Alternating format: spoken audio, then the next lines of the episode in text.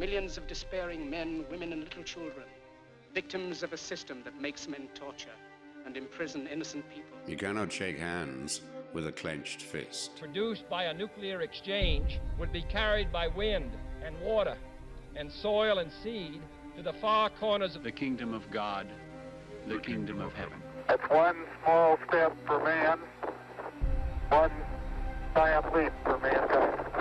We're not saying that planet Earth is coming to an end. We're saying that planet Earth is about to be refurbished, spaded under, and have another chance to serve as a garden for another civilization. Most of the people in here are just your reflections. They're your mistakes. 1776 will commence again if you try to take our firearms. One million of the planet's eight million species are threatened. You are what you repeatedly do. Therefore, excellence ought to be a habit, not an act. Your lives and the credibility of the United Nations is at stake. Epstein didn't kill himself. The reason this is such an interesting time is not only because we're on the threshold of the end of this civilization. They're trying to take you out with bullshit. The experience of the past two years has proven beyond doubt that no nation can appease the Nazis. To those who can hear me, I say, do not despair. The misery that is now upon us is but the passing of greed, the bitterness of men who fear the way of human progress. The hate of men will pass, and dictators die. And the power they took from the people will return to the people. And so long as men die, liberty will never perish. In the language of the U.S. Department of Defense, these are unidentified aerial phenomena. Roswell's a very interesting place with a lot of people that would like to know what's going on. Uh, there is very compelling evidence that we, uh, we may not be alone. This is the Garden of Doom. Welcome, everybody, into the Garden of Doom. And this week we have our guest, Ken Goudsward, and he's written a book, really interesting book called UFOs in the Bible. We're going to get to that in a moment. Let me just give you a bit of his bio. He's a best selling author and independent researcher whose interests include archaeology, philology, which I have to ask you what that is, ontography, epistemology, and thaumaturgy, thaumaturgy, which obviously I can't pronounce, so I'm going to have to ask you what that is too. He writes in a variety of genres, including nonfiction, science fiction, dark comedy, and poetry. So, Ken, thanks so much for being on Garden of Doom, and welcome on in. Hey, thanks, thanks, Jeff. Uh, thanks for inviting me over. I think we're going to have a fun time today. Oh, we definitely are. So I read your book, and it, you know when you know when first I, I saw the title, I'm like, oh, this is cool, but you know, I you know I've I've read Sitchin, and you know I'm familiar with Von Daniken, and you know, and Nick Redfern and Andrew Collins. I'm like, okay, so it's going to be another one of these. And yeah. it isn't. It isn't. I mean, it's definitely not another one of these. I mean, you, you certainly cover some of the, the some of the same ground, but in a very different way. And so not to spoil things for folks too much, but I, I would call Ken a true grammarian um, in not just one language, but more than one, obviously, because he approached this from uh, pointing out translation errors in the Bible from uh, from Old Hebrew. And you know, we've gone through it on this show before, and I'm sure any uh, steady listener is, is familiar that the Bible's been translated multiple times from its original Old Hebrew, you know, into its current form of English. Um, and this is one of these serendipitous things where a lot of things happen sort of at the same time. So Ken sent me the book, and I read it. It just, you know took a couple weeks before I got around to reading it. I read it, and in that same week or so, I listened to a podcast, one a history podcast, and then another one. I want to give credit to the correct podcast it was probably Earth Ancients. I'm not, I'm not 100%, but there was a former translator, official translator for the Vatican. And he was on the show and he said Elohim is plural. And once Elohim was plural, that made a lot of sense to him. And then on the other podcast, which I believe is called The Ancient World, I want to give credit to it also. The host is Scott. And he did a, um, a podcast on the starting on the ancient Israelites and Canaanites and pointed out something that I did not know, but that the actual concept of monotheism in Judaism, frankly, didn't start like 5,700 years ago or whatever it is. It started more like 3,200 years ago, and that in the beginning, like Israel is actually named after Israel, and El was like the Canaanite god, like the king god, the super, the, the one above them all, the, the, the Zeus. And Israel was uh, means to wrestle with. Uh, you know, when Jacob wrestled with, uh, I think Raphael, but one of the archangels. So in in two other places, I had heard that uh, Elohim was pluralized, and that and, and that was mentioned in that other podcast as as well. Um, but really, that, that El El E L uh, was one, and that the ancient Judaism, um, whatever was called back then, whether it was Israelite, Canaanite, you know, the, that monotheism really wasn't exactly monotheism until later, and it's sort of been retrofitted historically. So obviously, I'm giving away some on his book that that he goes into that as well. So uh, I don't want to steal your thunder, but uh, it did start with the premise of Elohim being plural. So why don't you why don't you take it from there? Or if I miss something in the in the precursor, uh, you can certainly correct. Yeah, I, I also want to um, attribute Paul Wallis in there and um, a lot of his stuff is on the Fifth Kind uh, .tv um, YouTube channel, uh, and uh, they're also on Gaia. Um, and uh, so he started talking about the, this Elohim being plural thing um, about two years ago um, in his book uh, Escaping Adam, or no, sorry, Escaping Eden. Mm-hmm. And um, uh, so yeah, he's he's doing a lot in terms of spreading the word on that particular piece. Um, in terms of uh, some of these other guys, um, Sitchin and um, um, uh, Von Daniken, uh, particularly, um, they, I, I guess I would say that they were influential on me in terms of just having heard about them um, because I was I've been a longtime fan of Ancient Aliens, um, but I, I never read their books um, until uh, well I did read Von Daniken um, and what, what I found kind of fascinating about that was he he mentions um, I'm going to say three to five uh, of the instances that I cover as well, um, but he does not uh, reference them, and he doesn't go into uh, why he comes to the conclusions. Um, his work might be based off of Sitchin, I'm not sure. Um, and uh, and then I had I had not read Sitchin until after I wrote this book because um, I knew that Sitchin was such a large influence on the community, and I wanted to uh, basically write my book with a fresh um, fresh take and not really uh, not trying to lessen the influence of those that came before me um, in order to just see what what it was that the Bible actually was saying.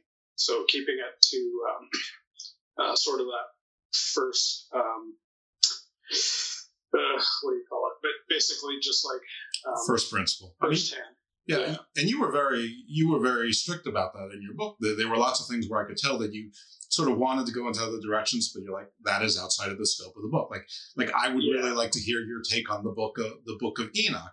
I, I was yeah. I was wanting to hear about your take on if there was anything about Muhammad and you know going up the rainbow on the on his winged horse or whatever, his white horse yeah. um, you know, and, and, stuff like that. Sure, we we can talk about some of that stuff. Um, I I purposefully left it out of the book, um, and some of that stuff I'm I'm still probably not aware of, but uh, certainly um, some of it is part of my ongoing research. Um, certainly the Book of Enoch, and I will be including more about that in um, my in my future releases.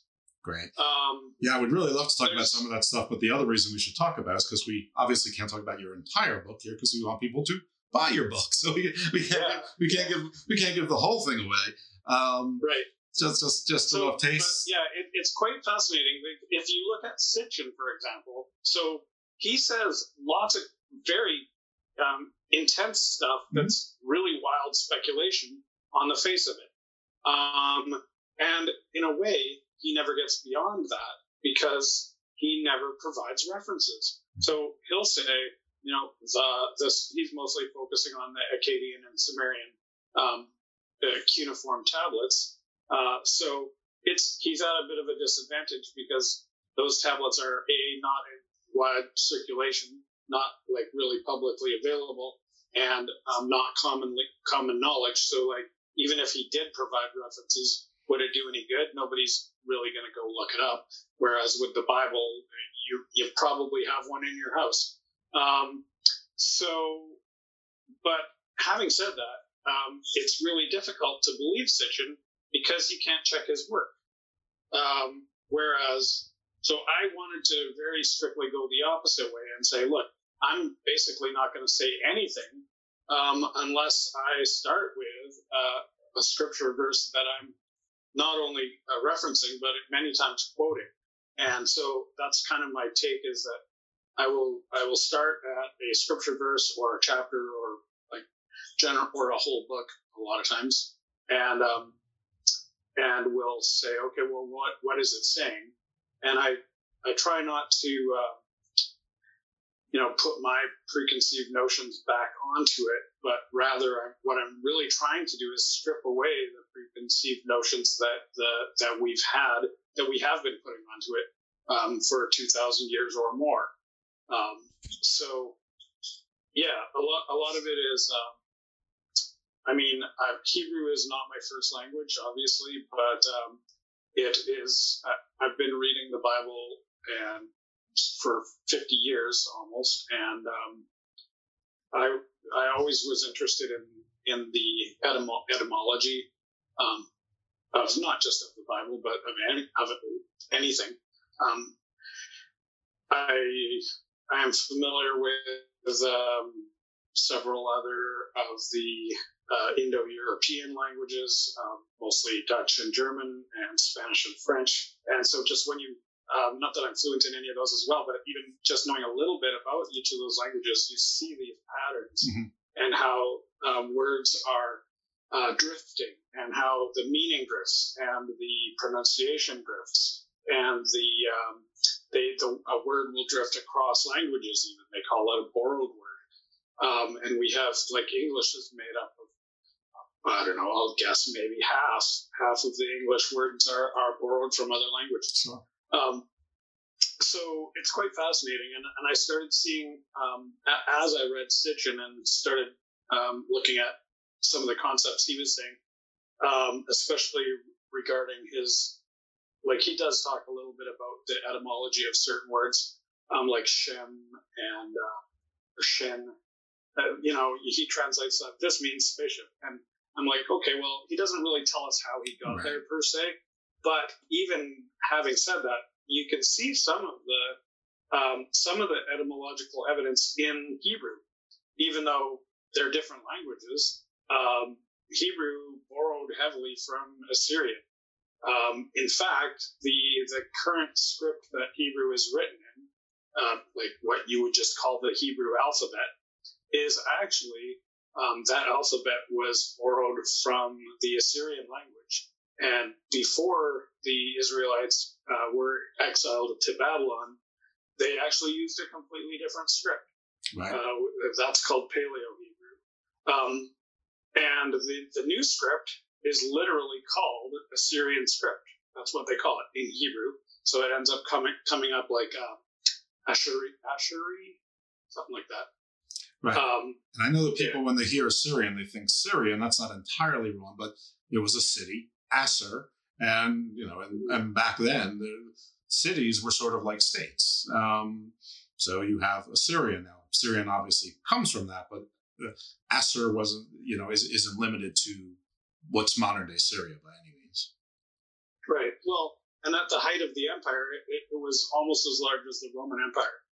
Um, the the the new Babylonian Empire was huge, um, and that was the third empire based out of that same area. Uh, before that, so there was uh, Babylon, there was Assyria, and there was Sumeria. Um, they're they're separate empires in a way, but they're kind of the same culture mm-hmm. in that uh, they're from the same area, and a lot of a lot of their um, concepts and uh, things like that were were kind of passed down to the next generation, as it were. Yeah, very similar to how Greek and Roman are different, but there's a lot of similarities. Yeah, or how Britain and America are different. Ah, there you go. That's a good one too. Um, so yeah, so you definitely took the grammar and the use of words and sort of retranslated, uh, and you know, in your view, your book posits anyway that you correctly translated some of these words, and obviously the one was Elohim, which turned from a singular into a plural, which uh, meant that uh, that there were, which you know is sort of in line with the theory of the Anunnaki. Sort of, it is sort of lines up with the Watchers, but that you know there wasn't only one God. There, there may have been one being that was of more particular prominence or uh, or had a greater interest in the humans of that part of the world or, or, or period. Um, but it's interesting because I don't want to dismiss von Daniken or, or, or Sitchin either. I mean, they their theories are very similar to the kind of things that me and a lot of people I know, you know, came across independently or together, and, and they put it into words and and yeah. made it popular. It's like we see a lot of similarities. We see firebirds and thunderbirds and you know, yeah. and demigods and, and virgin births and, and, you know, and, and, you know, gods with similar attributes and stories, you know, all over the world, all different cultures, you know, uh, flood myths, etc. And, you know, and while those are very interesting, they're not, they're not evidence. They're, they're, they're very interesting, uh, possibly coincidences, probably more. I can believe that they're more, but that, but they, the fact that they are doesn't make them proof. It doesn't make them more than coincidence. Just like the, the folks who talk about megalithic buildings say, look, there's megalithic building all over the world. People couldn't do that themselves. When the counter argument, look, there's megalithic there's megalithic building all over the world. People obviously could do that on their own. So yeah. it's sort of like the same argument. You took it yeah. a, a very a very different approach and unique and and actually retranslated some of the words and corrected some of the mistranslations. And it gives things an entirely different context. You also framed it in how were these ancient people supposed to understand? They did the best they could to describe some basically modern concepts. And it's interesting because the technology, and I, yeah, I don't want to speak for your book for you, but some of the technology you described is not far and away all that different than some of the technology that we have sort of now. Um, some of it's very different, but it's interesting because always everyone's always talking about Atlantis and things like that. These these cultures that were so far advanced, you know, but how far advanced? Well, maybe the answer was two to five thousand years advanced, and, and we're you know we're sort of there now, uh, which is interesting right. because like quantum is is the big thing now. So anyway, yeah. I'm going to let you continue the story yeah. as opposed to me. No, that's uh, that's true, and like I mean, we don't truly know how old humanity is. We have we have a lot of clues, um, but all they are is clues. We don't have a definitive answer. So we're trying to piece together a jigsaw a jigsaw puzzle, and I believe that that puzzle is um, is is a picture that is more interesting than simply um, the biological details that uh, that a lot of archaeology focuses on, and in terms of evolutionary biology and when did we become you know, modern Homo sapiens. I mean, that is interesting, and that's part of the story. Um, we also have, uh, especially in the last few years, there's been um, mainstream academic acknowledgement that uh, the Homo sapien is sort of um, actually not really um, a separate species because we uh, our ancestors interbred with um, Neanderthal and Denisovan. Um, we're now seeing, um, we now have the ability to actually um, look at the genetic markers in our own DNA. Um, and in DNA analysis and genealogies, um, we can actually determine how much percentage of DNA from Neanderthal you have. I myself have 4% Neanderthal DNA. Um, and that's through like normal scientific, not normal scientific analysis. Um, I use 23andMe, and there's a lot of other sites that do the same thing. Uh, they take a blood sample and they, they tell you some fascinating things. Um, another thing that that is um, really evident from that uh, type of analysis is that um, our if you if you get a 23andMe test done and you think that let's say you think your parents are from uh, Scotland Well, yeah, you're going to have a lot of Scottish DNA, but you're also going to have Nigerian, uh, you know, Asian, like all these. You're going to find weird stuff popping up, and it's like, well, how does that get there? And the only answer is that um, people moved around a lot more than we think. Yeah. They weren't just simple farmers that never left their town. Um, so there was global trade, like on a global scale. Uh, there was trade and communications around the world, like thousands and possibly tens of thousands of years ago. Um, that's another kind of trail of evidence that I'm um, that I'm looking into. And to, so far, what I've the the circumstantial evidence that I've found um, indicates at least twenty thousand years. Um, there were like absolutely global, like trans trans-Pacific and transatlantic uh, communication. So and they found things like jade in the Americas, which you know was was something like a, a few thousand years old. Which jade is from the, the Far East, and, and Well, we have jade in Canada natively. So that's the thing is like you know people say things too, and but they don't know the whole story, and neither do I, and I admit that. Um, clearly but, neither do I. um, yeah, you're right. But so that's the thing is, and and we're coming to a place now where we're able to share this information a lot more freely and openly and quickly than we've ever been able to. Um, things like you know your your, um, your podcast is a, is a great example. We're able to now spread these ideas um, among billions of us that are able to now start filling in blanks. And there's a lot of armchair researchers that are doing stuff that has never been done before um, because it's in the past it's all been very um, strict and constricted and only certain people had access to information um, mostly you know tied to the universities um, and other large institutions like the vatican or the smithsonian. And these guys had already had an agenda and they were probably not allowed to um, reveal a lot of what they found um, and there was a lot of politics involved and stuff like that. So right now, a lot of that has just melted away, and we're able to exchange these ideas. And um, like if Sitchin were alive today and he had put this, put his ideas out through a podcast, um, imagine uh, how different it may have been. Like he he would have gotten questions immediately, like you know, hey, can you can you show us the source? And he probably would have, right? Um, and there would have been other questions and refinings of ideas and things like that. So, I mean, like if if anyone uh, finds anything in my book that they think that I need to refine, I'd love to hear about it. And um, let you know, let's have these these um, chats and communication because uh, that is the only way that the truth will ever be revealed. Yeah, it's funny. It's and right now, it's I mean, till now, there's definitely been um, suppression of that truth. it's And interesting. Is that is it is it because is it intentional or accidental? I don't know. Is it a giant conspiracy or is it just because humans aren't that great at doing everything? Like Well, could be. I mean, but you know, I started looking into sort of alternative history and alternate sciences, you know, a few years back in in uh, in earnest.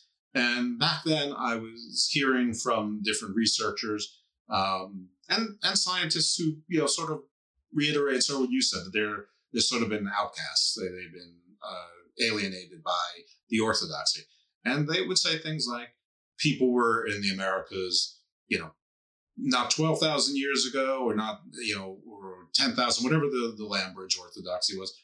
There was more, you know, it was further back, 20, 30,000 years.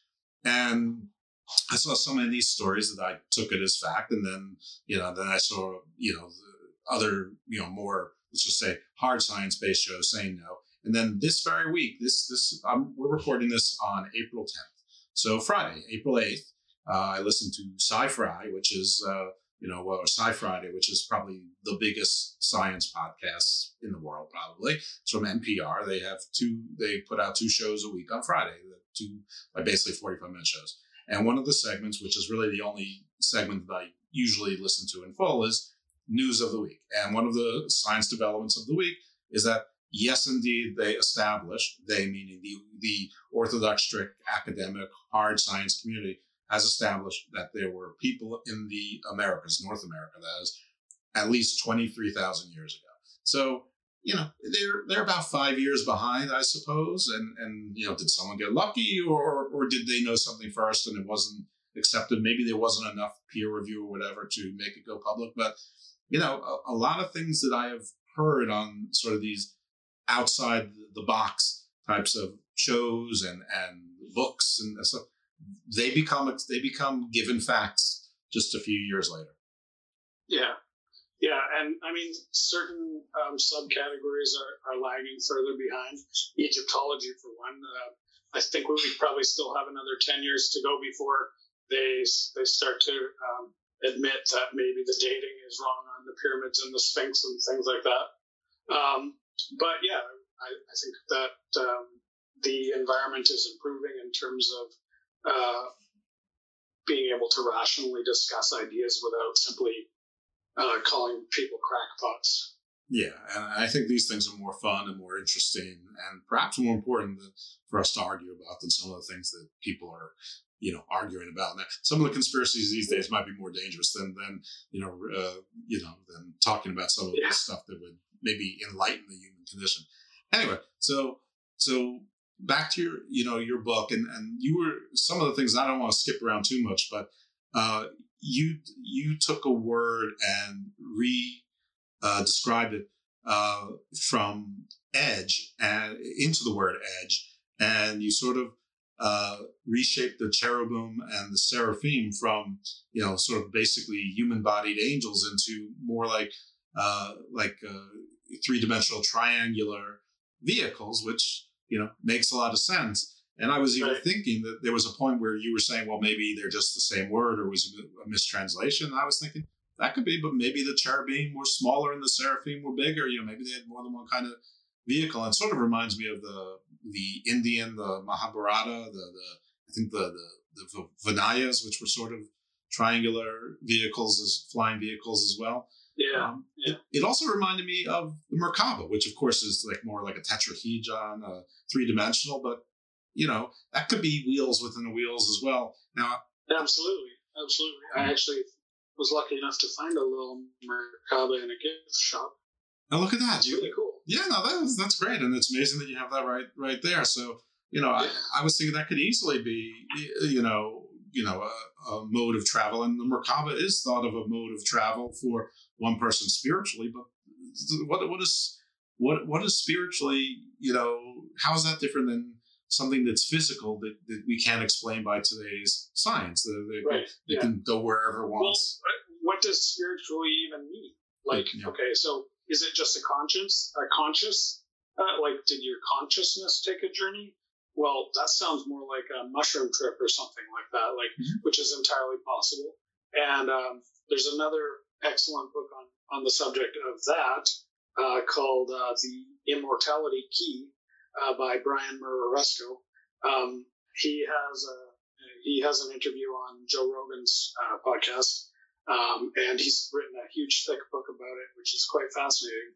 Um, and he ties together the uh, the the ancient Greek mysteries and uh, the early Christianity. So there's it seems like there's something going on there.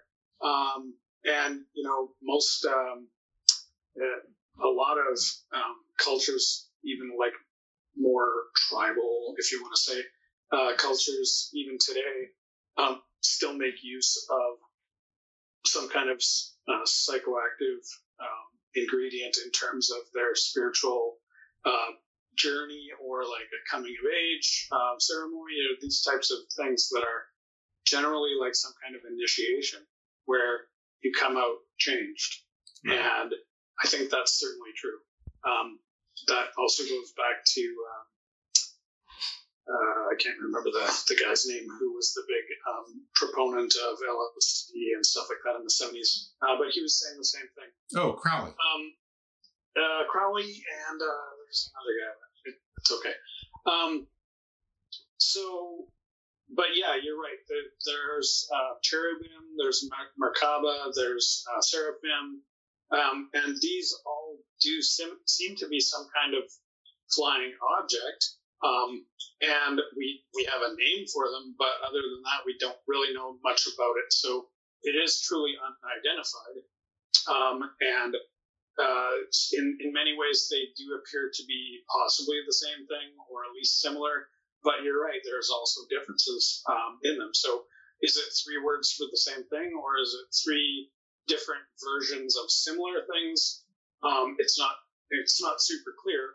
Uh, but it's interesting that you mentioned um, bigger and smaller versions because that much um, is pretty clear uh, when you look at uh, the Book of Exodus. Um, in in one area, so you, uh, you'll have to read the read the book to find out to get the details as to why I'm going to start talking about these things as uh, physical objects. But in the Book of Exodus, um, there's a ton of evidence that uh, most of the um, seemingly uh, God encounters um, are actually physical encounters with a flying object that's unidentified um, of various sizes. So you have the the pillar of fire and the pillar of smoke, which is one object.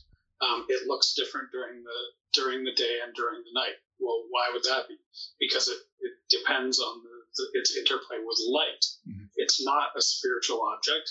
Um, it physically interacts with photons, and uh, so when you have this object that's flying around and the people are following and it stops uh, so that they can make camp and stay there overnight and maybe for a few days and then it continues and they keep following it for 40 years. So this is the longest UFO encounter ever recorded in all of history. Um, nowhere else, in, including the Mahabharata, do you find any encounter that lasts. Usually they're uh, a couple hours to a couple of days, maybe if you're, you know, in the, in the extreme cases. Um, but 40 years, this is wild. Um, so what is this? I mean, a spiritual encounter can't last for 40 years. Um, and a, certainly a drug drug trip does not last for 40 years. Um, so this is something physical and it's flying around. Um, and it, it has, it's certainly not like just a comet or something because they just, you know, they don't change their trajectory. They keep going. Right. Um, so this is some kind of object that's wandering around in the desert, and these people happen to be following it. But really, the the object itself is wandering in the desert, and I got to wonder what it's looking for, which kind of takes you back to some of Sitchin's ideas. Now, I I totally don't agree with all of Sitchin's ideas, but I, in terms of the big picture, I think he's absolutely correct.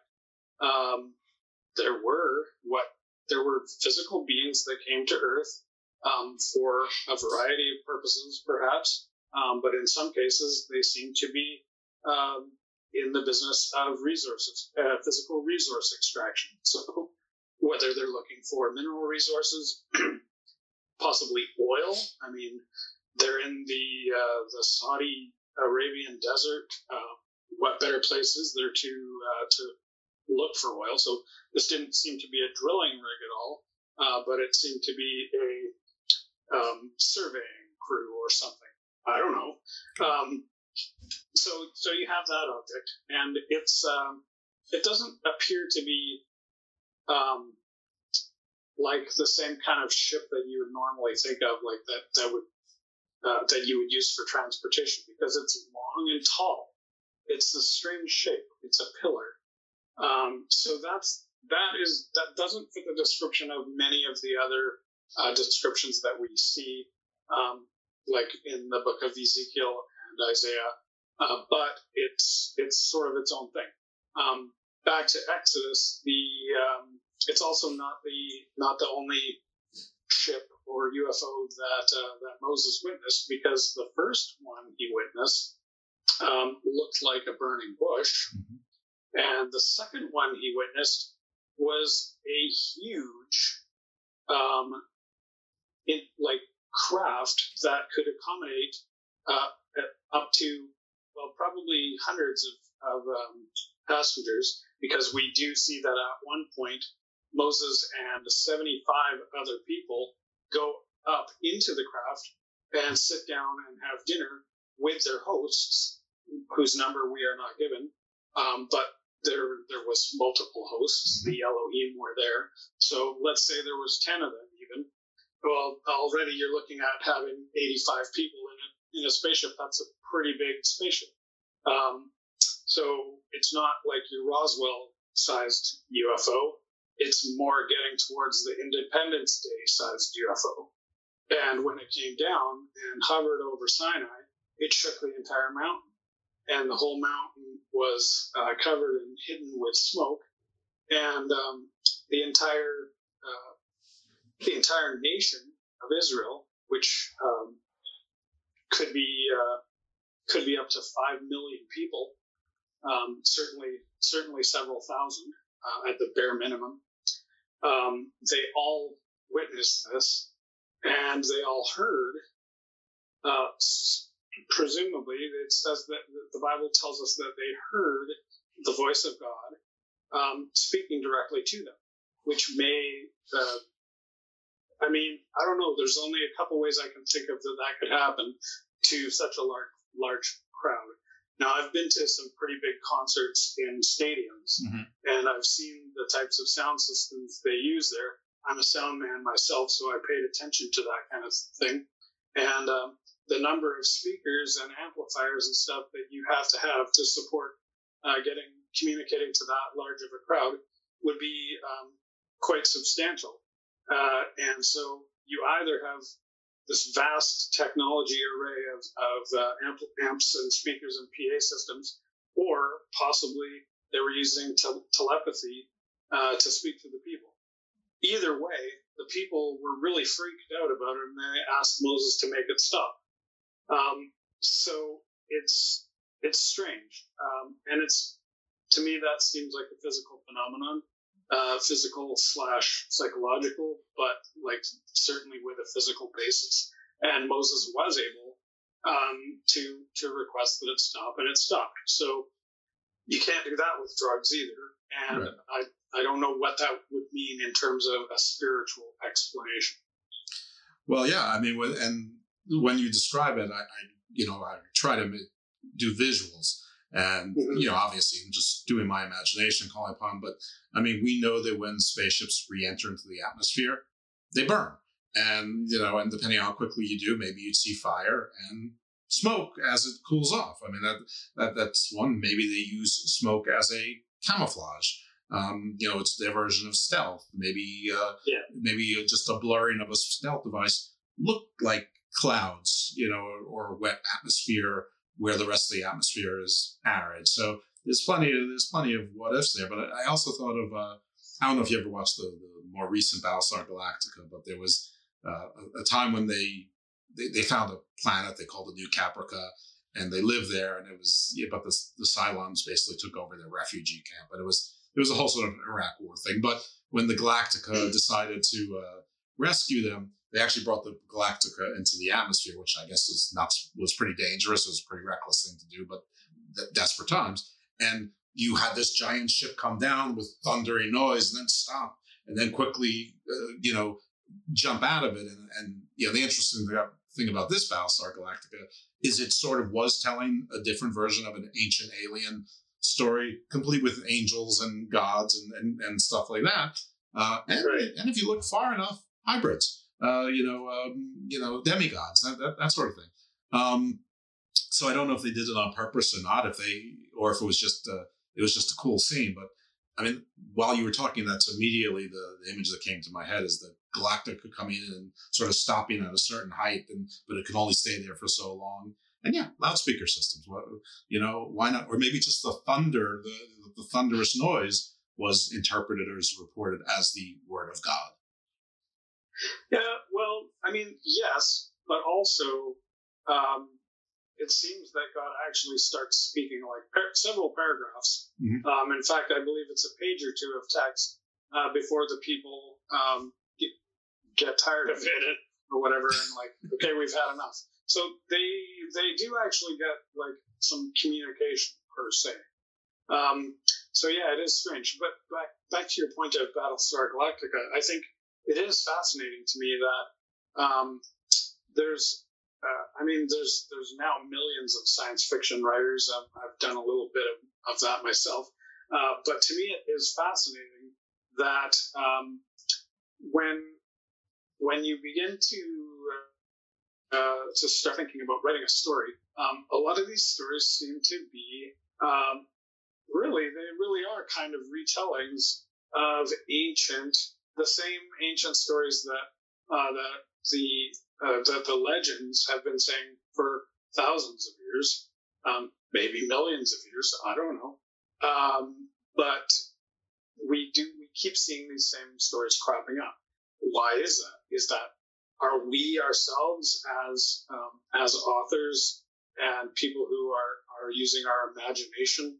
Are we already being influenced by some kind of um, telepathic communication that is uh, coming from from somewhere beyond this earth or around this earth. Maybe that's the Watchers. Maybe the Watchers are still here and they're still trying to give us the information uh, that they've been trying to give uh, for since they've been here, and we still aren't getting it. And you know, we're starting to um, believe parts of it, but uh, maybe that that maybe that's the whole reason that they're here is okay eventually these people are going to understand what they're telling us. Mm-hmm.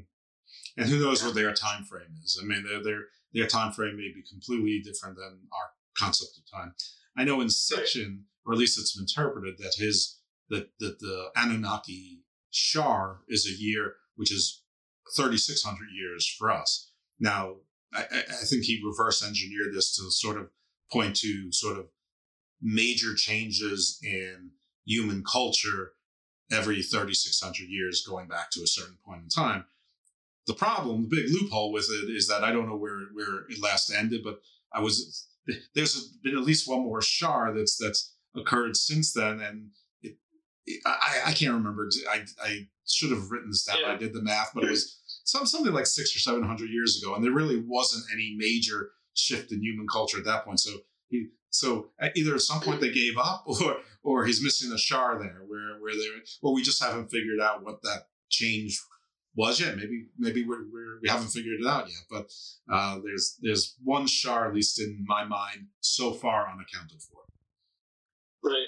Well, okay. So on that, I would I would also um, want to include into any investigation on that um, I would include uh, the Aztec calendar, uh, the Chinese, the sure. ancient Chinese calendars, um, the uh, the Indian uh, Sanskrit or whatever I can't remember what their calendar is called, but in the in the um, in the Veda Vedic texts, uh, there is some calendaric um, information, as well as uh, in the Book of Enoch and um, the oh, I mentioned Aztec already. I think there's a few other ones. Maya, maybe. Um, so there's yeah, so there's all this information about um, uh, various long scale uh, calendars, and you're right. Most of them actually do have these this implication of uh, like a, a shift or like a, some kind of spiritual or mental shift.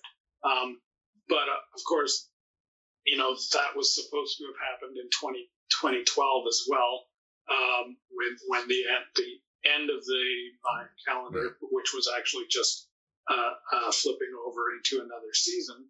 Um, right, Sagittarius but, to Aquarius, something like that.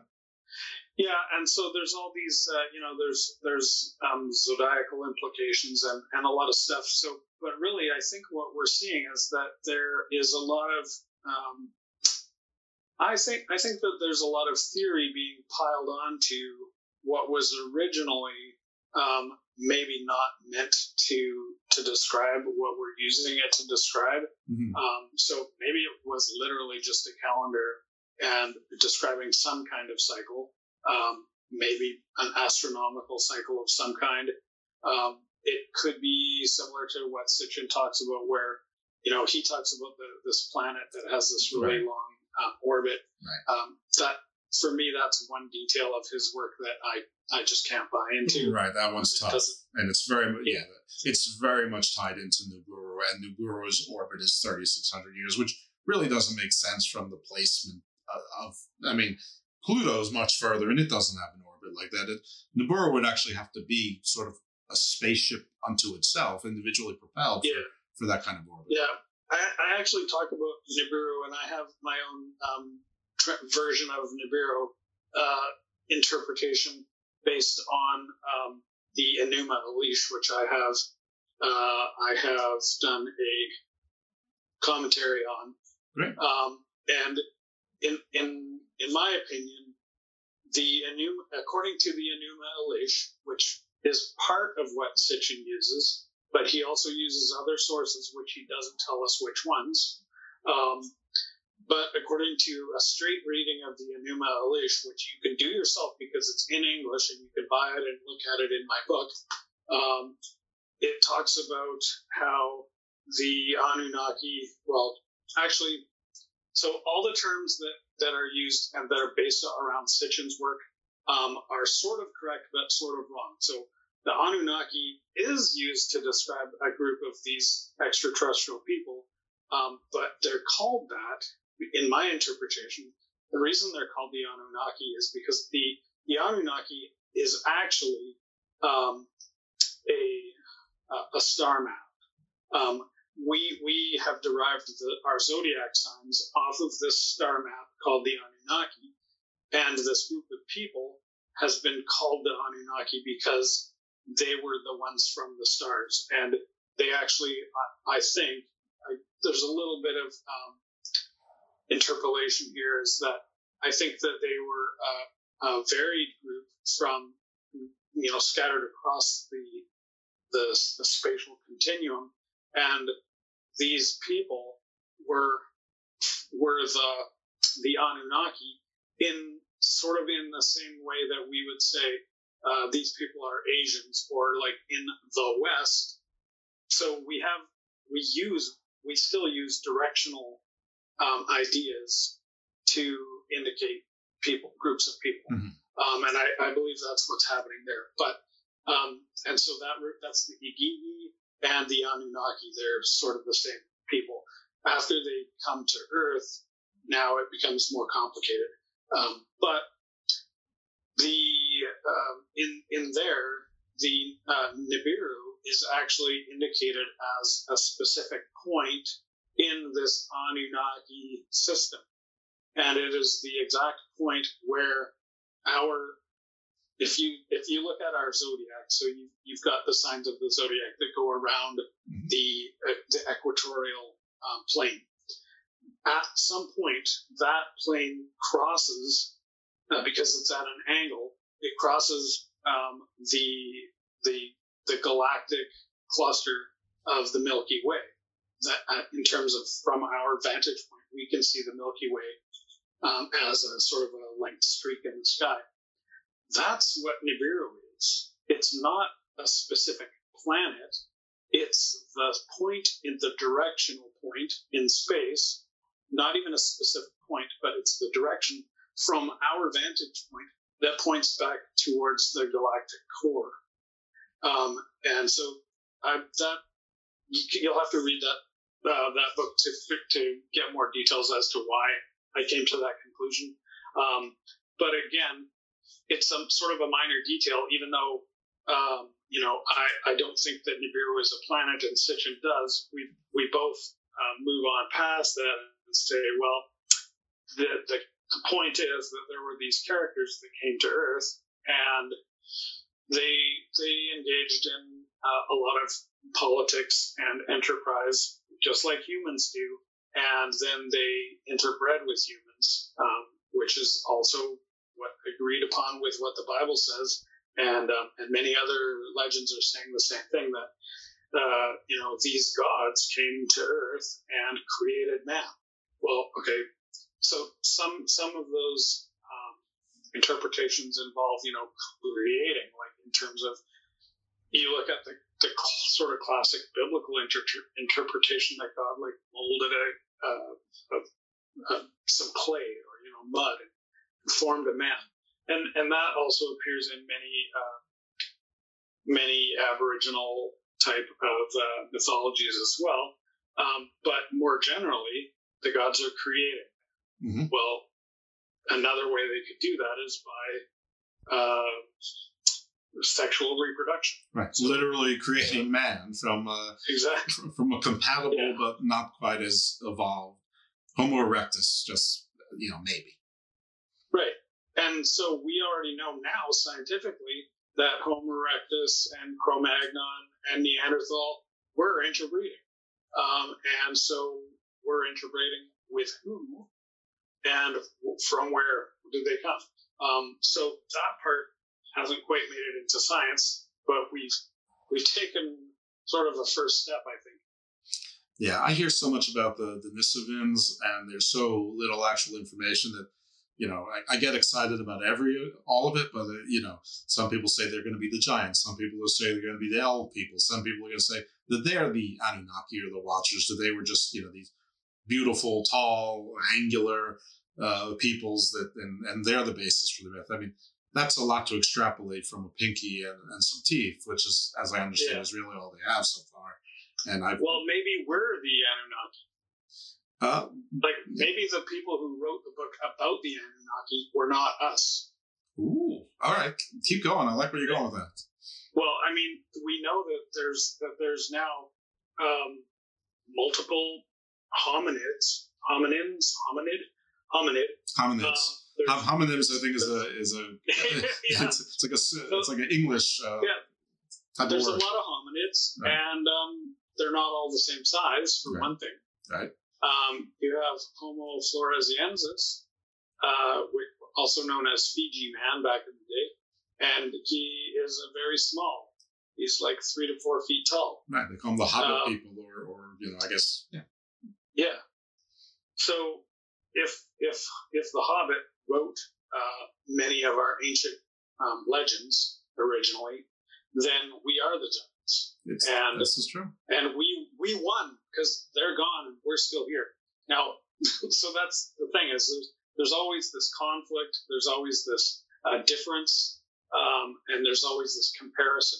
But a comparison is meaningless unless you know what you're comparing it to. So we assume that it's ourselves, but that is not necessarily true, and there's not really any evidence to suggest it. We just assume it. It's a fair assumption. Right.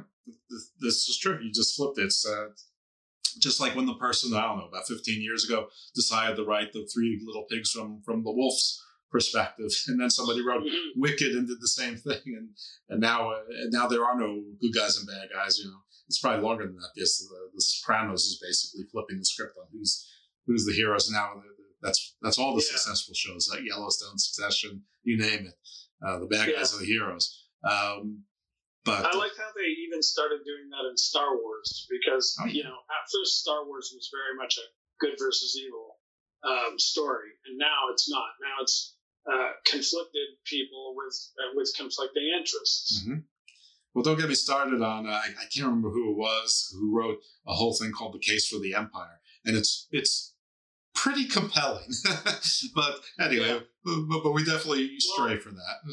But let's let's keep talking about that because the Empire is pretty much identical to what we're hearing from the Sumerian legends. So uh, my interpretation of the Enuma Elish strongly implies that there is a galactic empire, um, and that uh, these characters like Enki and Ea um, are are are formerly um, some kind of like not not not they're not the emperor by any means, at least not in the beginning of the story. well, Anu Anu was, but he was like he's like, leave me alone. I'm watching the game. You guys take care of this. Yeah, kind of. But so so when you look back into the Tiamat side of it, it seems to me like Tiamat was essentially the um, the emp- the empress, I guess would be the correct term. Um, and there actually was a bit of a coup in which um, Ea, this is in in the Akkadian uh, story, Ea um, basically does a hostile takeover, steals her technology and um, hires most of the Galactic Senate to become part of his uh, his business, which he then comes to Earth to launch a branch office. And basically, they're kind of almost um, in a way breaking away from the Empire. Mhm. Um, so they're a little bit like the the rebels in the Star Wars theory, but they're they. It's not quite like that. They're they're more business oriented. So they're more like Um, the trade, the trade guild that was breaking away in the prequels. Right. So then a couple generations later, though, when Marduk comes around, Marduk is um, actually uh, does the does the takeover, and so rather than splintering off, he Marduk is now declared um, basically emperor of the universe, and the the Igigi uh, set him up in the in this like yeah that's your title. Where does So- Gigi come from? What, what's the root of that word? The Igigi are the um, is well, I mean, it's literally an Akkadian word. Akkadian. It's not. It has not been translated. It's just an Akkadian word. Igigi. We don't really truly know what it means, um, but it, they we can see the attributes of the of the Igigi in that they are a council, like uh, they appear to be like a like a United Nations kind of a thing Mhm. um, or you know a senate or uh, you know a governing body of some of some kind, um, and they appear to be uh, global in scale or universal or galactic. So it's not super clear. Um, it seems like it's galactic, but they also throw in a couple of there's at least one reference where they talk about the the universe um, in terms of their scope. But again, it's I I don't see that that's a, a really strong. Um, I wouldn't make the case that it's a that it's a universal empire, but it does seem to be a galactic empire. Yeah, and it's and it's not that important anyway once you accept the premise because I mean all emperors and all people in power. I mean not all, but there's plenty that exaggerate. Even right, I mean look at North Korea. The guy says you know, God, you know, he's he's straight from God. How many people say we're uh, emperor of the universe? Well, I mean, you know, Yeah. your your universe. Well, I mean, even even the president of the United States is the most powerful man in the world, or Sort of. possibly in the universe, Possibly. like depending on who you ask. right. That that is true. Um, let's let's double back a little bit to to some of the parts of your book. I mean, you spent a lot of time with Moses, and that, that's one of the more interesting characters. But there were some. I mean, uh, you know, we, I don't want to do all of them, but I, I think that maybe we should do one from before Moses and one from after. So, I mean, I think that some of the stuff you did with Jesus is obviously relevant to a lot of people, and then maybe uh, I don't know if you want to do Abraham or even pre-Abraham. You pick uh, whichever one. Obviously, you don't want to do all the ones in between, and then then we can s- sort of stray from the context of your book, so people buy the book to to get all of the details, and we could play around a little bit with the Book of Enoch and and the Quran and some of the Yeah. and, and even the Vedic stuff and and chat about that and extrapolate a little. So uh, I guess in terms of Abraham, what the the inform the two things come to mind with Abraham. One is um, most of his origin story is missing, and it's like obviously missing. Yeah. It's like glaringly obvious that we're being dumped into the midpoint of, of Abraham's story. Um, even though we do have a very brief summary of book one, let's say. So it's basically like, hey, you guys remember the story about Abraham, how he left Sumer and how he came to this land and God called him out. Re- remember that? So we're like, uh, yeah, sure, we remember. No, we never read that book. It's not in there. So I want to know where that lost story is, um, because I'm I, I, I strongly suspect that um, Abraham had a, a UFO encounter similar to that of Moses. Um, the reason I say that is because in in the um, can, let's see if I actually have the reference here just in case. Um, no, I'm not seeing it. But so Abraham's story. Oh yeah, actually there it is. Um, if you look at Genesis no, 15. No, there's a couple of things in Genesis 15. There's a, there's a story with Abraham that does sound like a UFO encounter, um, but it's not very detailed and it's pretty sketchy. So I don't see it as a strong indicator, even though I think it's. Um, I, I, think that's what it was, but I can't prove it by any means.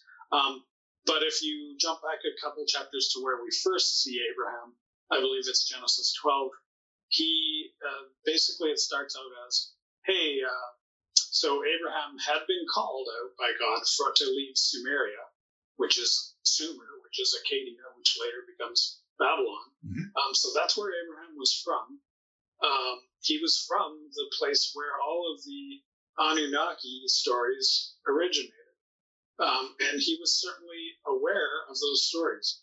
Uh, I, you know, Abraham the Anunnaki to Abraham were like um, were like the Marvel comics of, of to us or the, the MCU. So he knew all those characters. Mm-hmm. Um, now, whether he except their version of the Eternals was good. Yeah, yeah.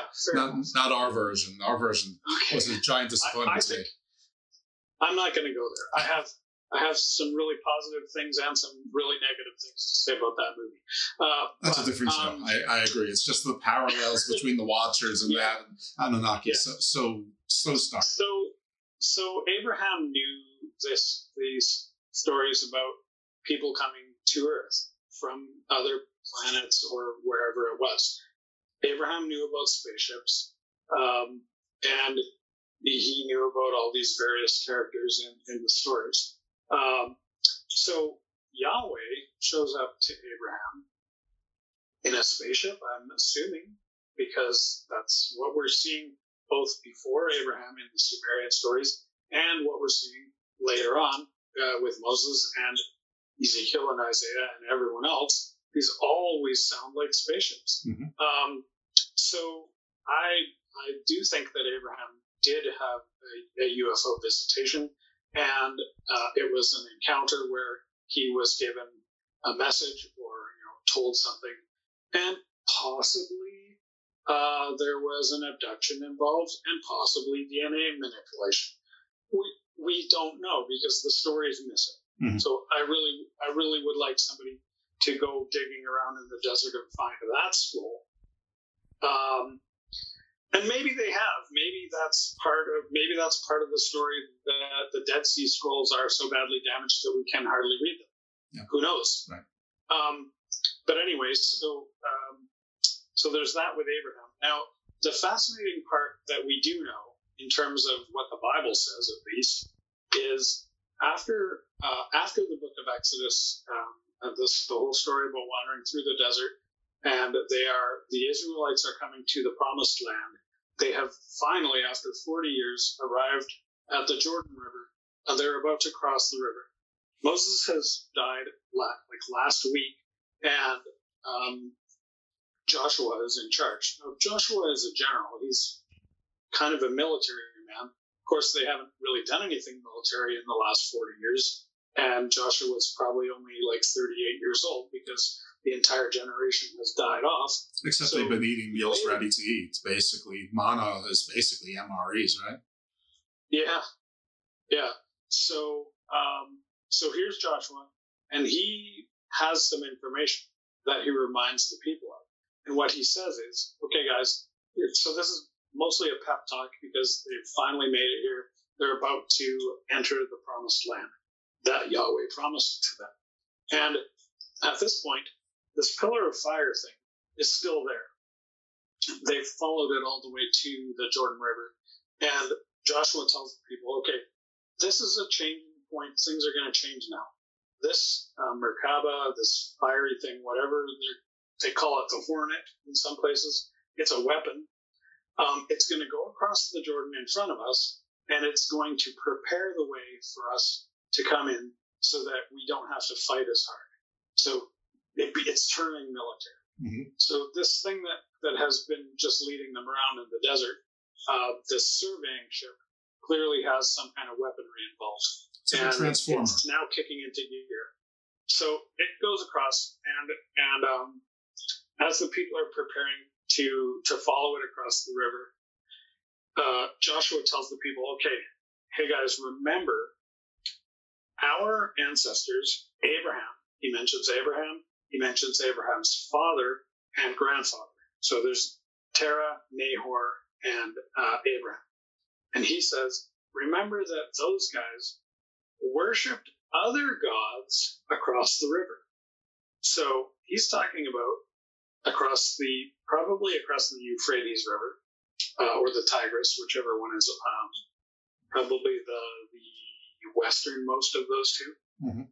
Um, and he essentially says, you guys, we used to, like we in terms of our family, because our, our great, great, great, great grandfather Abraham used to be part of a different nation worshiping a different God and in a different place. And so we begin to get a hint of this sort of regionalized territory based um, godship and where he came out of that area and now was under the jurisdiction of Yahweh.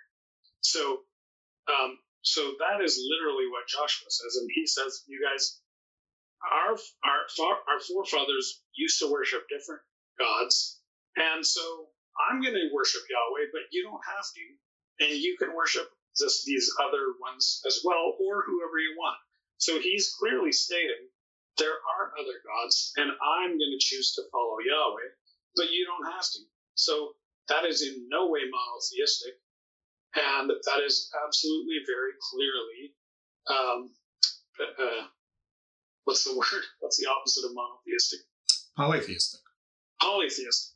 So, um, so essentially, to say that the Bible is monotheistic uh, means you didn't read the, the Bible very hard, and um, so that's kind of the, the most interesting thing about Abraham, in my mind, is that um, Abraham was not a monotheist. He clearly used to worship one God and then changed sides and came under another God. Mm-hmm. So Abraham is definitely uh, poly- polytheistic, and um, the fact that he could even consider changing gods to follow puts a very different slant on what we think uh, how we define uh, what a god is. Um, because if there were one all-powerful cre- uh, creator god who created the entire universe, um, why would you why would you switch? Mm-hmm. That doesn't make sense. Right. You're not going to be like, oh, this is the god, but I kind of like this other one over here. No, it's going to be like, oh, there are these are these are you know choices that um, that make sense, or you know whatever based on I think the, the theory that it's based on uh, geographic um, boundaries really uh, makes a lot of sense, and that also um, is uh, supported by one specific verse in um, Deuteronomy chapter 34 somewhere, uh, which I'm going to be talking about in, a, in an upcoming book. Um, but yeah, so I guess I shouldn't get too heavily into that because I don't have all the uh, evidence at hand. But um, a lot of that is based on uh, uh, some, you know, some of this, the, the things in the Sumerian myths uh, indicate um, some of those concepts where uh, various people are given, um, various of the gods or of the Anunnaki are given uh, different portfolios based on it seems in their case, uh, some of them are based on um, almost like how we would have like the Ministry of Defense or, or the Ministry of Agriculture. So they're, they're kind of rule based. Um, but there's also certainly uh, concepts around um, location in there as well. So, um, so yeah, it seems that uh, the Bible actually is not monotheistic, nor does it differ in any substantial way from any of the previous mythologies, which are not really mythologies, but they're just the story of what's happening. They're our our story of uh, who we are and, and, what's going on around us. And so, um, so you have the the Bible actually fitting in with um, a lot of these other existing uh, concepts around how we understand ourselves. and um, uh, certainly the Anunnaki or you know the gods or or whoever they however they're interpreted in later name um, do appear to be different from us. Um, so they appear to not be Homo sapiens or um, yeah, like yeah, there's there's something weird going on where and yet they're also not that different because um, all of these stories have uh, have relationships that cross those boundaries. Um, the Nephilim is the biblical example, uh, but it, it, shows up in, in every other mythology. Um, I was just looking at a connection yesterday that had, um, uh, if you Google um, the cultural uh, cultural interpretations or mythological interpretations of the Pleiades, which is the, the cluster of stars, the Pleiades shows up in the Bible, mm-hmm. uh, but the Pleiades shows up um, amazingly uh, in tons. Like uh, there was at least uh, I'm going to say 30 to 40 uh, different cultures that talk about the Pleiades uh, in their mythologies, and almost without um, without exception, they are speaking of a story that sounds very similar to the Nephilim story, where you have um, angels or gods that are attempting to breed with human women.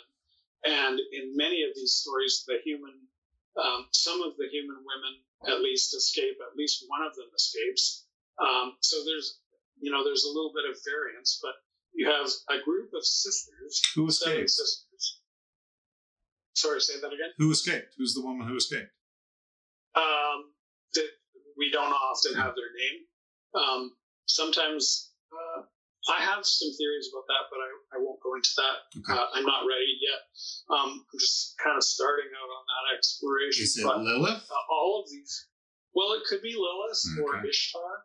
Ooh, okay. Um, so the uh, but the interesting thing is, um, so there are of the group of sisters, some are impregnated, and some flee to the stars and and escape to the direction of the Pleiades. So that's why the Pleiades is called the Seven Sisters. Is the Pleiades, is that like Orion's belt? Or is that something else? Yeah, it's it's close to Orion. Um, so if you follow Orion's uh, arrow that he's shooting, because he's the uh, hunter, the archer, um, his his arrow actually points to the Pleiades. So you're a little bit off to the right. Is it the Big Dipper? Uh, the I believe it's the other direction. Okay. Um, okay. But now the other fascinating thing is that Orion and the Pleiades are are basically close to Taurus. So if you go, t- if they're a little bit off of the equatorial um, axis. But if you head, if you are in Orion or the Pleiades and you head towards the equatorial axis, you're going to hit Taurus. Um, so I find it interesting that um, now Taurus is the exact opposite of Sagittarius. And Sagittarius is also a uh, a guy with uh, a bow and arrow, um, and his arrow shoots to well, Sagittarius points us to Nibiru, which is that crossing point again of our axis and the galactic core. So Sagittarius points us to the galactic core, which is according to the Enuma Elish, which is pro- most likely where Tiamat was, and and so also possibly where uh, Ea and these other characters came from, or if they if they weren't necessarily from there, they they took the power from the galactic center and brought it here. So so that's interesting that you have this transportation of uh, of of power or DNA or culture or whatever something is coming from the galactic core, and then there's this conflict that happens on Earth um, that involves uh, crossbreeding between these extraterrestrials and the terrestrials who were here, which is brings up a whole other um, batch of questions in terms of well, how did they get here? and what's their story? If the if the Anunnaki created us, who created the people that the Anunnaki slept with? Um, so there's all these interesting kind of things happening here.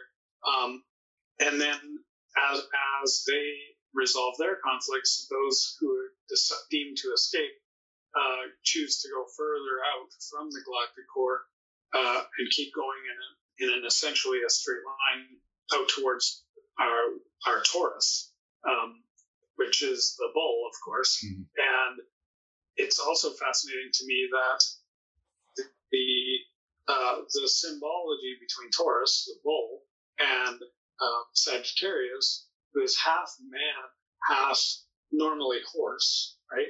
Right, a centaur. centaur, We usually interpret as half man, half horse. However, what if that horse is actually not a horse but a bull? What if Sagittarius is half man, half bull? And that now look at the Lamassu. You're familiar with the Lamassu from uh, Sumerian Babylonian culture? So the Lamassu is kind of like a Sphinx character. Um, it's it's a it has the body of a bull, the head of a man, and it has wings. Um, so I I would be very surprised if somehow those two aren't related. So maybe the Sagittarius centaur uh, maybe comes from is just a sort of a corruption of that original Lamassu, which was saying the people who are half who made us half half man half uh, bull, uh, those guys are from the center of the of the gla- of the galaxy. Center centaur. Hmm. Interesting. Well, it makes a lot of sense actually, because horses, I mean, were really not worldwide, but there's there are there's cows and ungulates and oxen and and forms of bulls uh, all over. I think I think all of the continents. Um, well, I don't know about Australia and, and obviously not Antarctica, but the the five continents at least all have their own form of uh, cow or you know horned ungulate, where horses, you know, for a long time were just basically in Central Asia. hmm Well, and, and there's evidence that they actually might have had horses in uh, North America. Um, I I can't recall the details on that, but no, you're right, and um, and also we have to remember that um, the the bovine species that we have now are not the bovine species that were here a million years ago. Sure. They're going to look different because things evolve. Um, so we have dogs, but we didn't have dogs. Right. Uh, a a hundred thousand years ago, we had something different from a dog. Maybe it was a wolf, uh, or maybe the wolf is also a modern modernized version of whatever that thing was. True. Um, so all right, so we we did okay. So let let's skip ahead to Jesus. I mean, I just want to tell folks that you know you you Sure, Jesus. Let's talk about you, Jesus. you talked about Enoch, Okay, you talked about Ezekiel, you talked about yeah. Elijah as well. But so there's things in the book to to to, to look forward to. Yeah, yeah. Um, I'll, I don't mind a little bit of a spoiler, and, and it's going to sound totally crazy. But if you read the book up to the point, it doesn't sound as crazy because it's actually based on evidence. Um, so, looking at the story of Moses, looking at the encounters of Elijah uh, and Ezekiel and Isaiah and uh, and Daniel and Joseph, and so there's numerous people. In fact, I have a list here of uh, all the Bible characters who most likely had UFO encounters, and it's a whole page. So there's probably um, I don't know. There's that's a lot of people. Yes, it is. Probably probably 40 people. Um, and uh, so leading up to that, you have a lot of very strange um, things happening um, regarding um, the UFO encounters, but more deeply, the UFO abductions and seemingly DNA manipulation. So this goes all the way back to uh, characters. Well, it's actually pretty pretty much stated um, in Genesis two that the the Elohim or Yahweh, depending on well, actually, let's not do that. Let's just say God created man. So that's that's DNA intervention, or possibly, uh, you know, um, you know, actually just invention of DNA. Mm-hmm. Um, so there's there's something interesting going on there biologically. Um, and then uh, there's another step involved whereby God creates Eve, and it's a separate step. Mm-hmm. Um, so there's another biological intervention happening there. Um, Eve, Eve is essentially, uh, well, Adam goes into the into the, lab, the science lab, and God does something to him to create a, a new um, subspecies or whatever whatever you want to say, um, which which is Eve. So that's that's the accepted story. There's nothing controversial there. Uh, uh, now we jump ahead to Enoch um, and uh, his his grand grandson uh, Lamech, who is the father of Noah, and we have some interesting stories there, um, which kind of appear in the Bible, but again, they're they are they sound like references to uh, another story that we are supposed to have already read, uh, which is not included in the Bible, but which we do actually have uh, because we found it in the Qumran caves, uh, which are now part of what we call the, the Dead Sea Scrolls, and as well as if there was an existing copy already still being in use um, in uh, a, in a village called Nag Hammadi uh, in Egypt.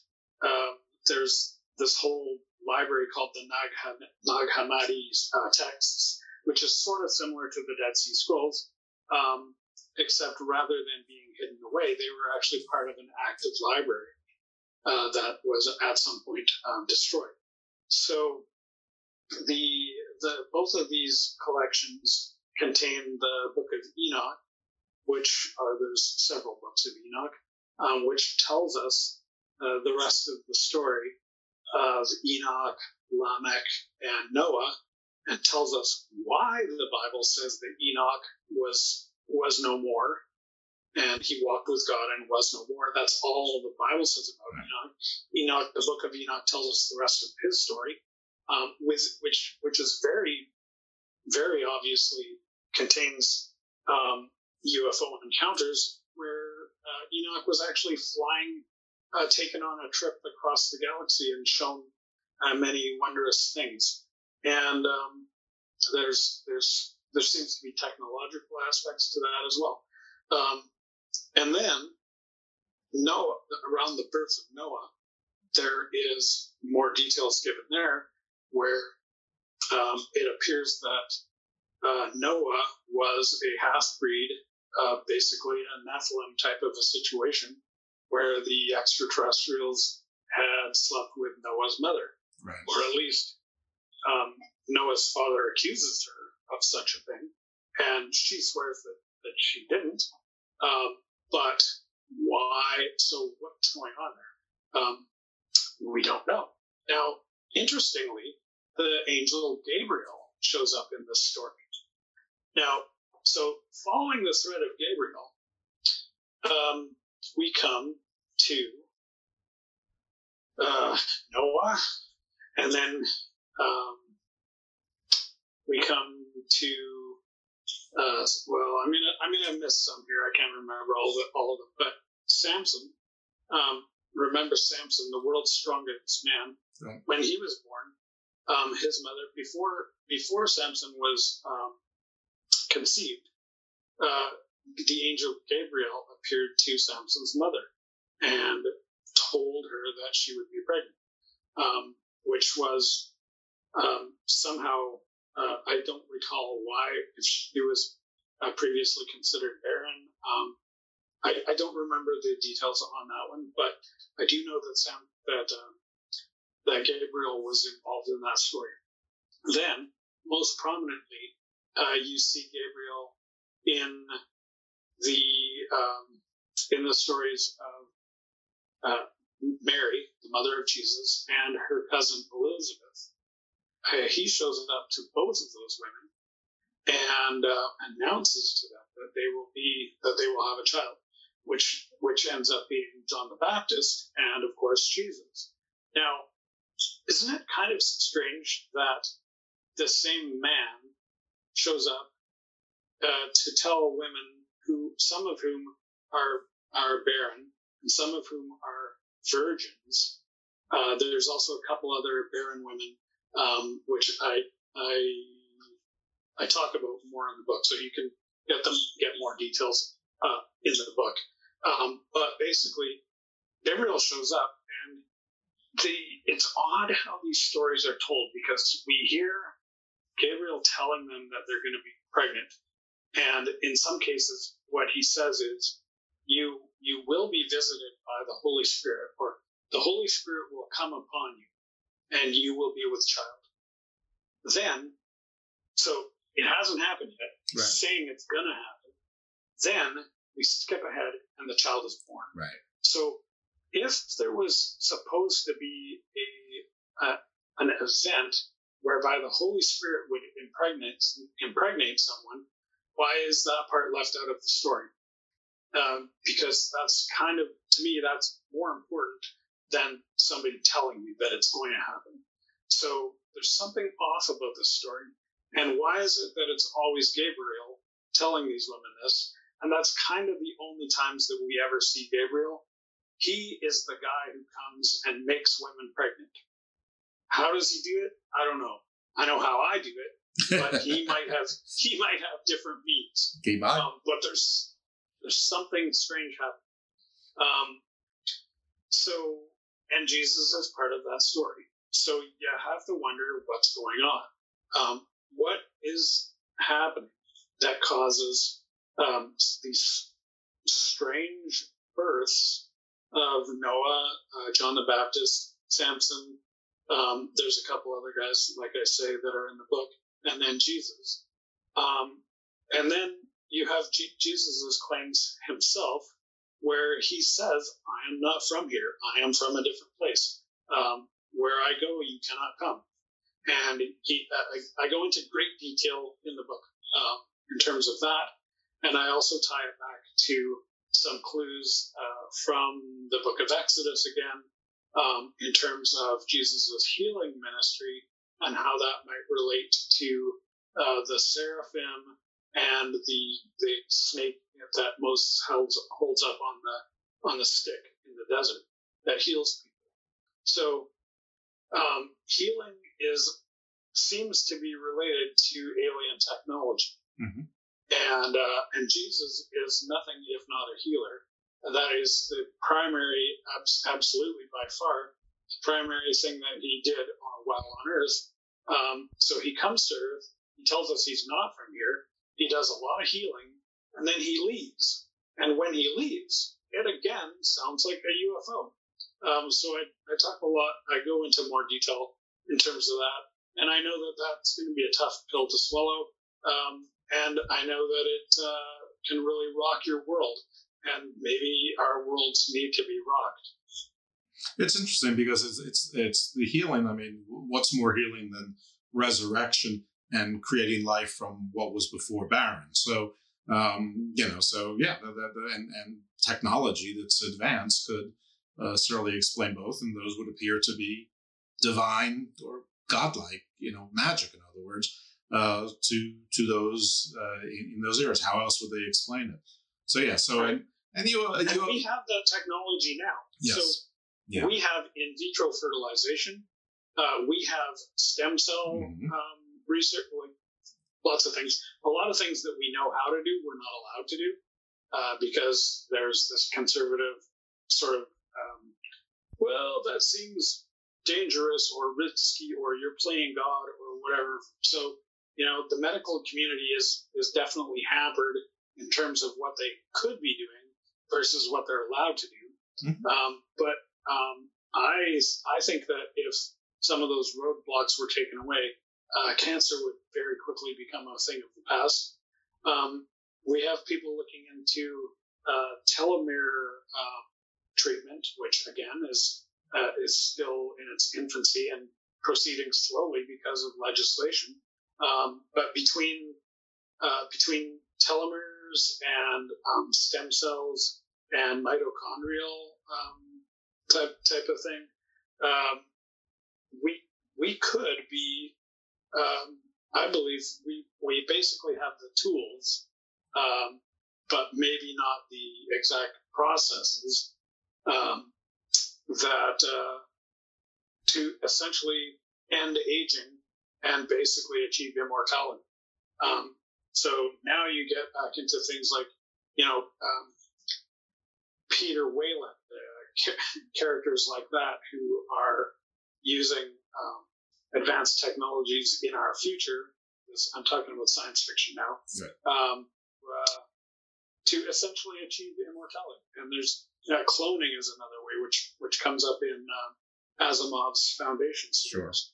Sure. Um, so we're really not far from a lot of these ideas, uh, and we honestly probably could be doing them already um, if the if the government allowed uh, the medical and bio- biologists and, and whatnot to to really have true freedom to do their thing.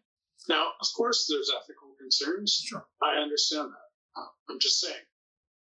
The, the, the capabilities are there. I, yeah, I'm not going to opine on whether to do it or, or not either. But yeah, I mean, science fiction, there's a lot of things. I mean, earlier you were talking about what is the soul? Is it just energy? They, science has now been able to track the electrical path of dreams. They've been they've seen electrical discharges from the brain when somebody dies. So I mean, if, if the soul is energy, you know, in essence, what's the difference from a soul and you know something that can be defined by science, a, a transfer of energy back into the universe? Well, that that you know just use different words, and that's very spiritual. But uh, you say energy leaves the dying host and goes into the into the you know into the universe, the ether. You know, it, it doesn't sound all that divine anymore, but it's it's the same exact thing. I mean, pretty much it could be.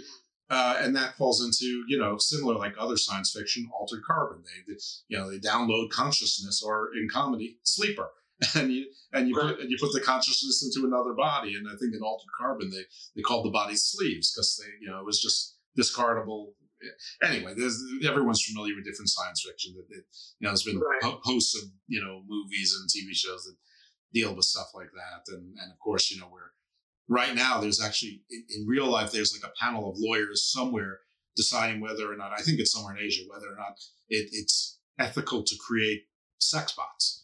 Uh, you know basically robots that you know i mean everything starts with sex and gambling right? So it all yeah. it all starts with crime you know something like that. But um, yeah. anyway we're going very uh, we're digressing quite a bit. So let's, let's but really but it's not a digression because we are the sex bot That's essentially the summary of Sitchin. Right? True. Yeah. Mm-hmm. Well, I like to think of myself as a sex bot, of course, but uh, you know.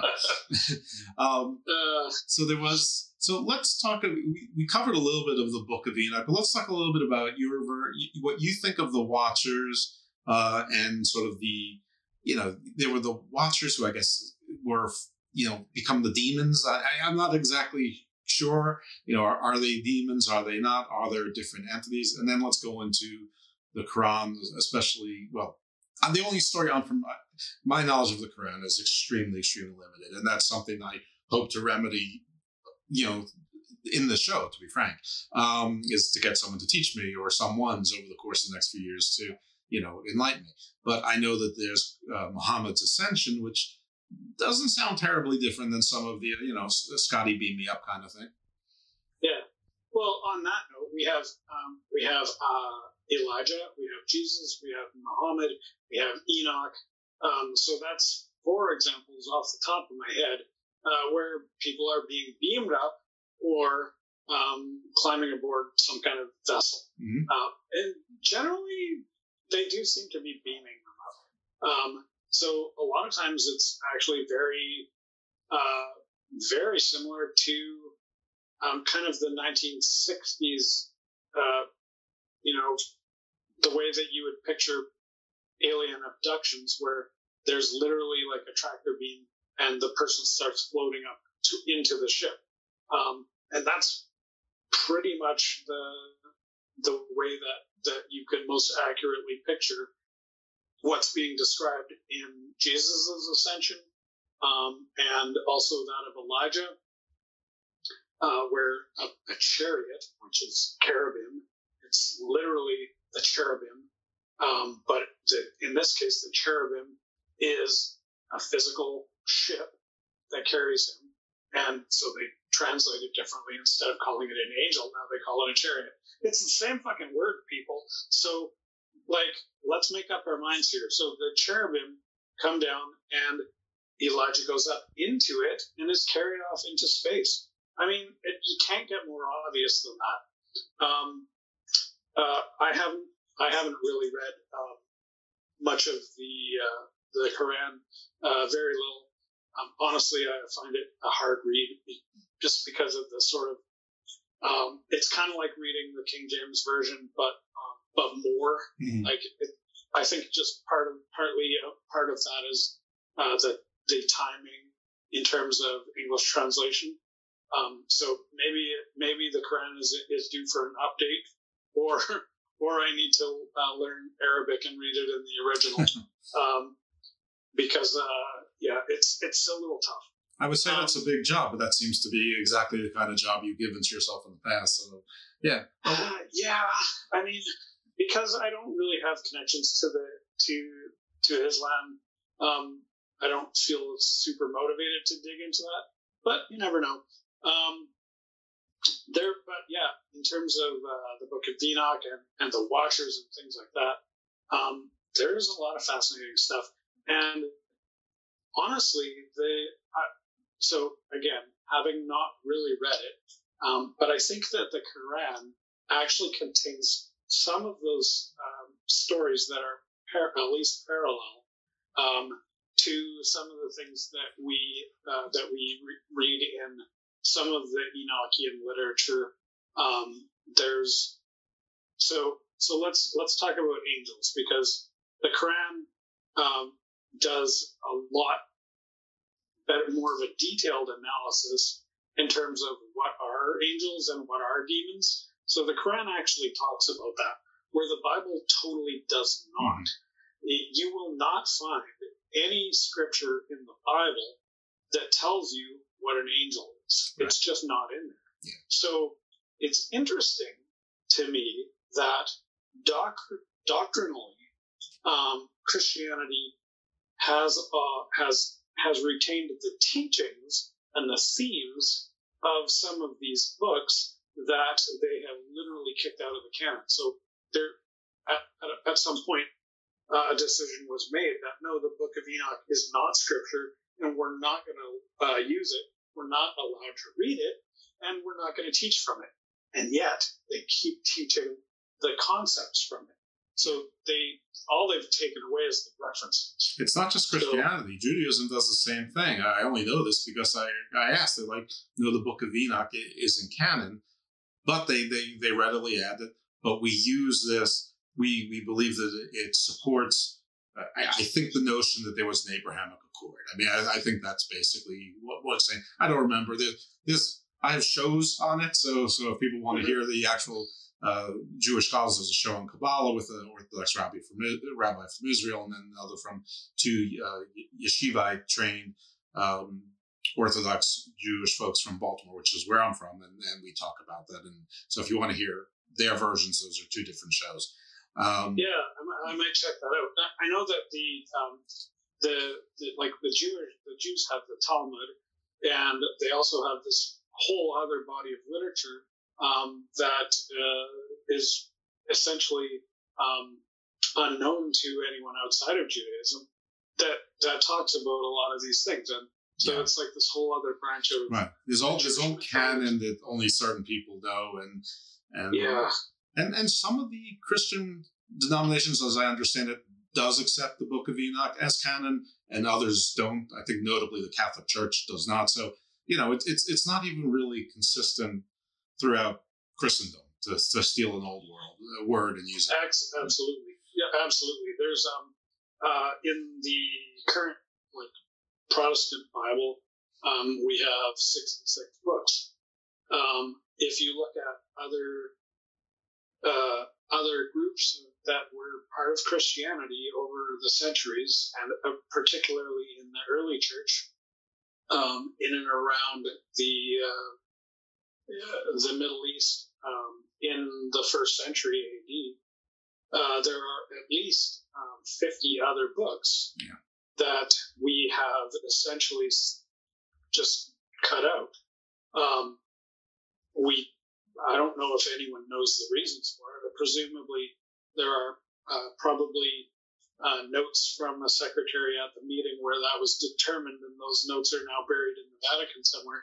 Um, but uh, I- I mean, it's it's it's common knowledge that this has occurred, and um, and yet we're like, eh, whatever. Well, yeah, but well, we know there's thirty something gospels didn't make it into through those various councils over, I I think, over three hundred years. Uh, Yeah. But, but anyway, let's go. Let's let's we. I could So talk to you forever, literally. let's talk about the angels and and demons. Uh, So the so this is the thing though. Angels, uh, the whole concept of angels comes from those books, the books that we have been told not to read. So why is it that we're being taught that there are angels, but we're not allowed to read the book that tells us there are angels? It doesn't make any sense. Um, so, in terms of are angels biblical? Well, given the current definition of what the Bible is, no, the angels are not biblical. In fact, there's no evidence in the Bible that we have for the existence of angels. Now, having said that, so the word angel isn't in there, but of course the word angel is a Greek word, so we wouldn't expect it to be in a Hebrew Bible. But what Hebrew what Hebrew words would there be? Well, there are Hebrew words that that are interpreted in our Bible as angel, but those words are um, a couple that we've already looked at: cherubim, which is not at all an angel; it's a vehicle of some kind, because uh, Elijah was pulled up into space and went inside a cherubim. That's not a person. It's not a person with wings. Um, so there's the cherubim. The seraphim are also translated sometimes as angel, uh, but seraphim only shows up twice in the Bible, and uh, one of them, in one of them, it's it's essentially a snake or a serpent, um, which flies. So a winged serpent sounds a lot like um, some of the Aztec and Mayan uh, gods with the winged serpent, and um, and also you, we're talking about Chinese dragons, right? Mm-hmm. Sure. We're talking about um, so this is we're now we're really muddying the waters because when we have the serpent motif in the Bible, things get really weird because sometimes the serpent is the ultimate bad guy, and sometimes the serpent is a healing force, and sometimes the serpent is just straight up a UFO. So there's something very strange going on, and that also sort of ties into some of the things uh, that I talked about about the the healing motif of Jesus, and that was originally uh, the snake held up in the desert by Moses. So there's a lot of weird stuff about this the serpent snake seraphim. Seraphim ties in with that. It's not an angel, but there's something weird happening. Um, and then most of the time, when we when we talk about what we translated into English as angel, most of the time in the Old Testament, it actually means messenger, and the word is um, Mahayim, uh, Ma- Malachim. Malachim. Thank you. So the Malachim in is definitely a plural. Uh, it's definitely um, because of the prefix, the the suffix "im" indicates that it's an intelligent being. It's an intelligent. It's a group of intelligent beings. So we use words like race and species and, and you know class and things like that to describe groups of people. Mhm. So it's something like that. So um, I'm not. I don't think it really directly applies to either of those words, but it's something similar to that. It's a group of people. So the messengers, uh, the Malachim, also sometimes is uh, is actually just a person. Like um, many times when we see the word messenger, it's just a guy being sent from you know the king wants to send a message to his troops in the field or whatever. That's a mal- that guy is sometimes called a Malachim. But the Malachim are subservient to the Elohim, correct? Or maybe. But not really because the messenger is subservient to whoever he happens to be sending a message from. That's true. So that's the thing is that we apply all of, all of this um, theology onto a, onto a word that probably doesn't deserve to have a theology applied to it because what what does a messenger have to do with theology? Nothing. So you make up this entire class of beings called angels um, based on what? Well, in terms of the biblical references only, based on nothing. There's nothing there. So um, some of these other ancient texts, um, and, and especially some of the uh, Jewish texts, which again I haven't really looked into, but um, but some of the uh, some of the books in the uh, in the Dead Sea Scrolls, or sorry, in the Nag Hammadi, actually, um, many of these books do seem to go into a little bit more detail about that. Um, and some of these stories are very similar to the stories of the Nephilim, um, but they're and and actually very similar to the um, the Anunnaki. So you have elements of groups of people um, who are not on Earth and who come to Earth and who interact, and uh, and some of whom stay above the Earth in orbit, presumably, um, and are are apparently their job is to watch uh, what the goings on of man. So it kind of reads more like a science experiment where we are the experiment, um, which again brings us back to the genetic manipulation um, from Enoch down to Jesus and probably continuing. Um, and based on uh, many of today's abductee stories, definitely continuing. I've met um, at least one person who has told me that they experienced some kind of uh, experimentation. They, they weren't like impregnated or anything, but they have they have a scar to show for it mm. of where the extraterrestrials uh, performed some kind of surgery on. They don't know why. Well, it's the the the you know the lab rat doesn't know why you know they're being experimented on either. Uh, they only really know it's an experiment. Okay. Right. We have come. Oh my God, time has really flown. I could really talk to you forever. We should probably schedule a, a second show, or at least when your next book is ready. But sure. t- t- tell the folks uh, your your book, any of your past books, where they can find you, pr- promote and plug your stuff. Right. Okay. So um, I have, uh, I guess, three nonfiction books: uh, UFOs in the Bible, uh, Magic in the Bible, that's where the word thaumaturgy comes from. So study of magic. Um, and uh, my commentary on the Enuma Elish. Um, all three of these are on Amazon. Um, you can also get uh, get to my basically my author page, I guess, at uh, dimensionfold.com. You could that also has a link to my YouTube channel, um, and uh, I also have um, a science fiction novel called uh, the Symphony of Destruction, and I've written a um, dark comedy novel.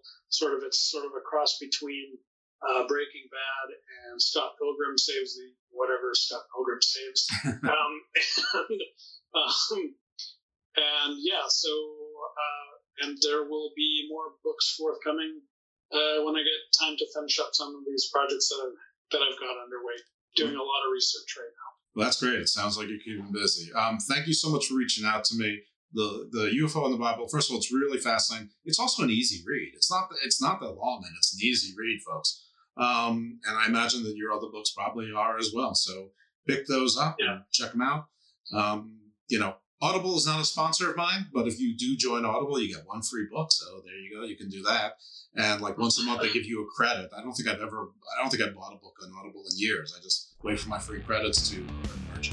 Um, so yeah, so thanks very much for, for coming on. Keep in touch. Uh, and thanks everyone for listening to Garden of Doom. Check out Ken's stuff. Check out my other stuff. Check out Garden Views, the sister show or cousin show, which is more, uh, I'll just call it mainstream. You know, lately we've been doing sort of legal themes, uh, including cryptocurrency, law enforcement, stuff like that. But thanks again for listening. Please rate, review, uh, give five stars, let your friends know, share the show. And I really appreciate everyone listening. I appreciate Ken being here. So, everyone, thanks a lot, and hopefully, we will hear from you again next week.